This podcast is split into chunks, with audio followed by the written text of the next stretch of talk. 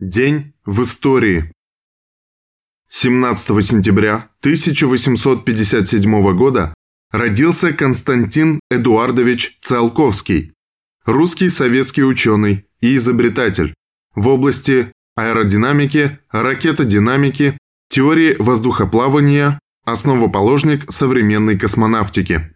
Хотя Константин Эдуардович Циолковский и родился в России еще до революционной, Циолковским он стал лишь в СССР.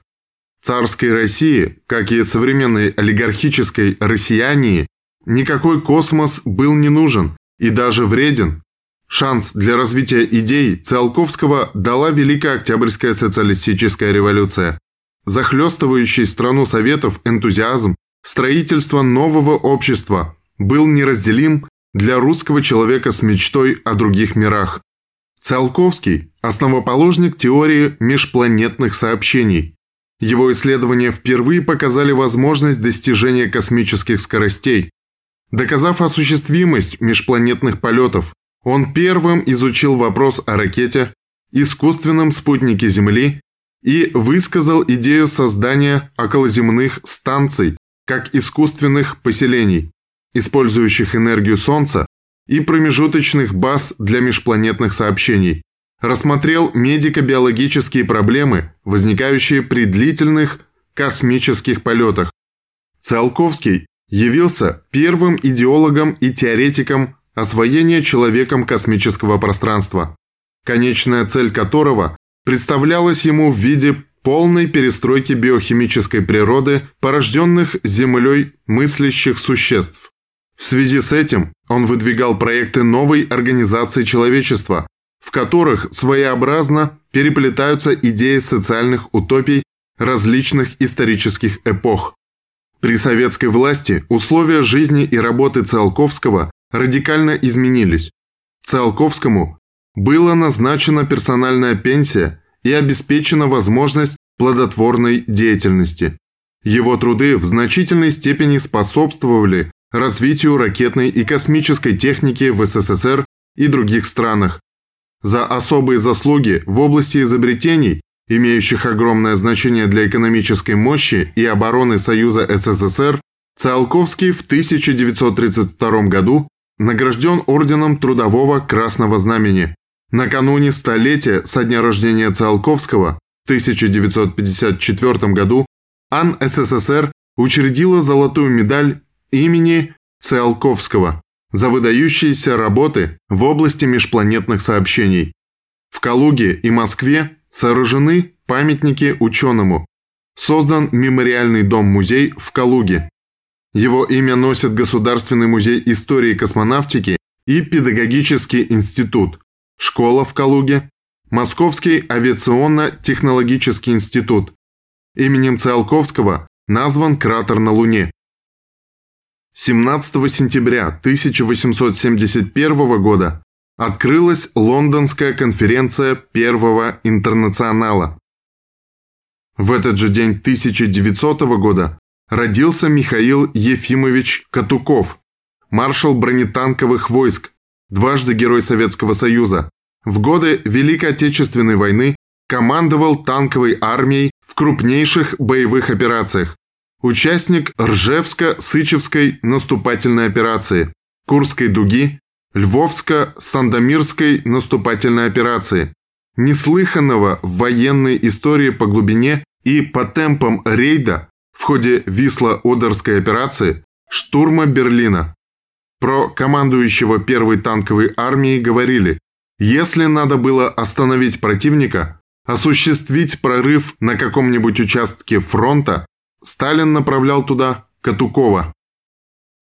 17 сентября 1917 года лидер большевиков Донбасса Артем в Харькове заявил о разрыве с Временным правительством и создании в Донбассе советской власти. 17 сентября 1932 года комсомол Украины награжден орденом Владимира Ильича Ленина за строительство Днепра-ГЭСа 70% строителей Днепрогэса были комсомольцы и молодежь. За трудовой героизм на строительстве Днепропетровской гидроэлектростанции комсомольская организация Днепростроя была награждена орденом Ленина. Первый гидрогенератор Днепрогэса дал промышленный ток еще 1 мая 1932 года. Вслед за ним быстрыми темпами вводились в эксплуатацию агрегаты первой очереди. 10 октября Днепрогэс вступил в строй действующих. Митинг на площади Днепрогэса слушал весь мир. Здесь Михаил Иванович Калинин сообщил собравшимся, что Днепрогэсу присвоено имя Владимира Ильича Ленина. Цитата. «Ни американцы, бывшие свидетелями других строек, ни немцы, умеющие дисциплинированно работать, не верили в наши возможности», писал А.В. Винтер. А все-таки наша взяла, все-таки здесь, на Днепре, они увидели это новое, что нет у них и не может быть в условиях капиталистического хозяйства. Конец цитаты. 17 сентября 1939 года начало освободительного похода Красной Армии на Западную Украину и Западную Белоруссию, историческое воссоединение братских народов Украины и Белоруссии. Английский политический деятель Д. Ллойд Джордж писал польскому послу в Лондоне осенью 1939 года, что, цитата, «СССР занял территории, которые не являются польскими и которые были силой захвачены Польшей после Первой мировой войны. Было бы актом преступного безумия поставить русское продвижение на одну доску с продвижением Германии. Конец цитаты. В высшей степени показано, что поначалу намечалась иная, проходившая намного западнее граница по рекам Сан и Висла. Но по воле СССР этого не произошло, так же, как и не произошло и включение в его состав после 1945 года социалистической Польши, несмотря на навязчивые просьбы ее тогдашнего руководства. Как отмечает еще один американский историк Джордж Гросс, в то время, когда советская армия вступила в Западную Белоруссию и Украину, польская администрация на этих территориях была совершенно дезорганизована в результате поражения польских войск и наплыва беженцев.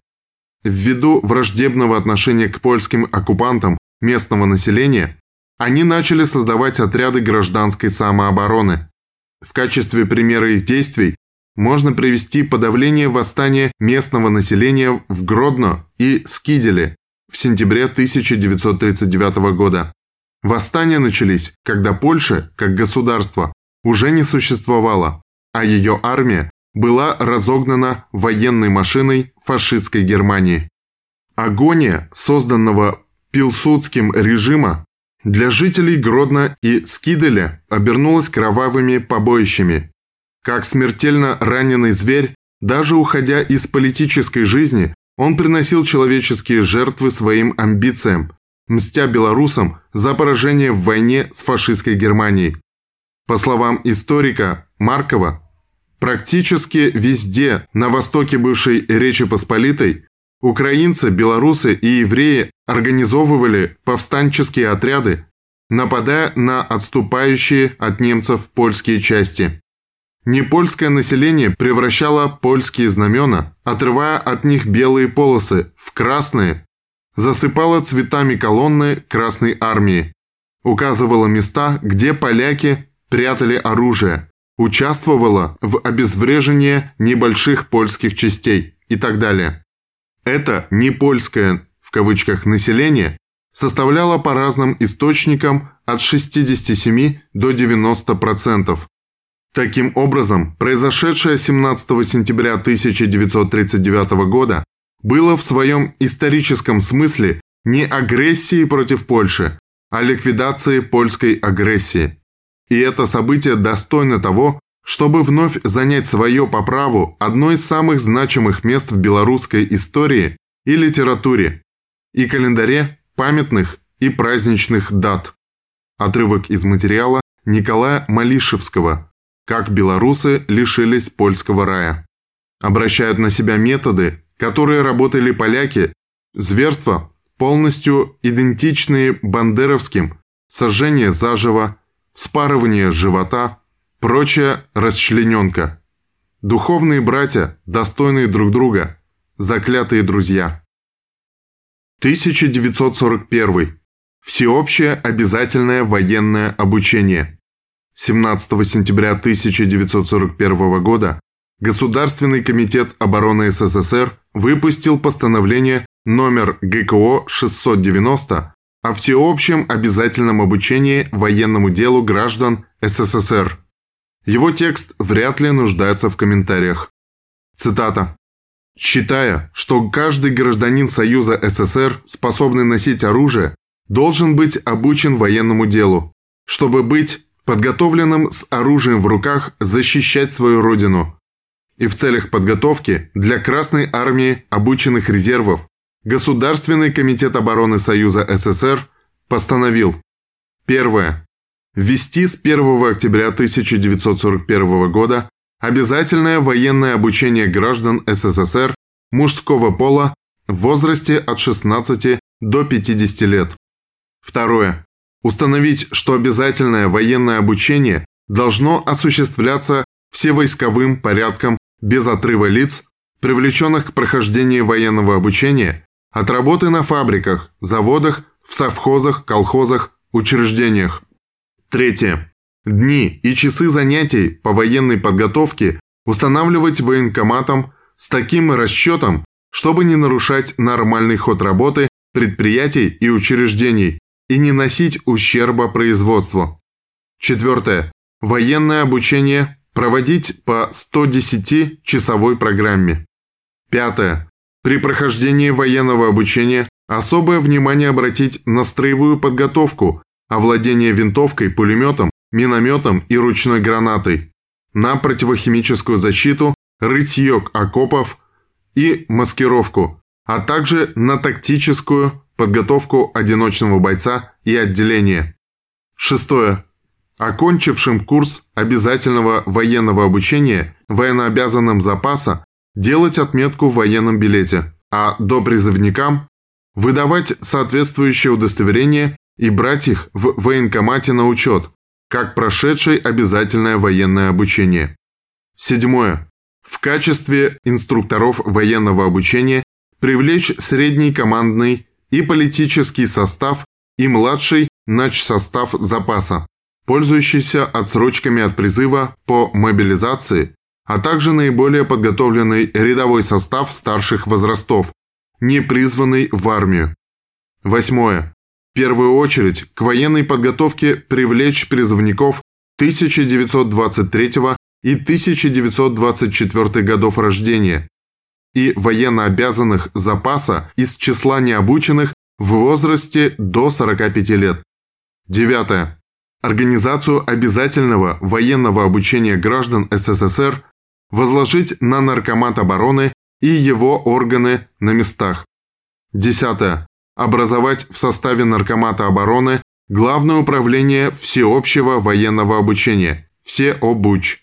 В военных округах, в областных, краевых и республиканских военкоматах иметь отделы всеобуча, а в райвоенкоматах иметь 2-3 инструкторов всеобуча.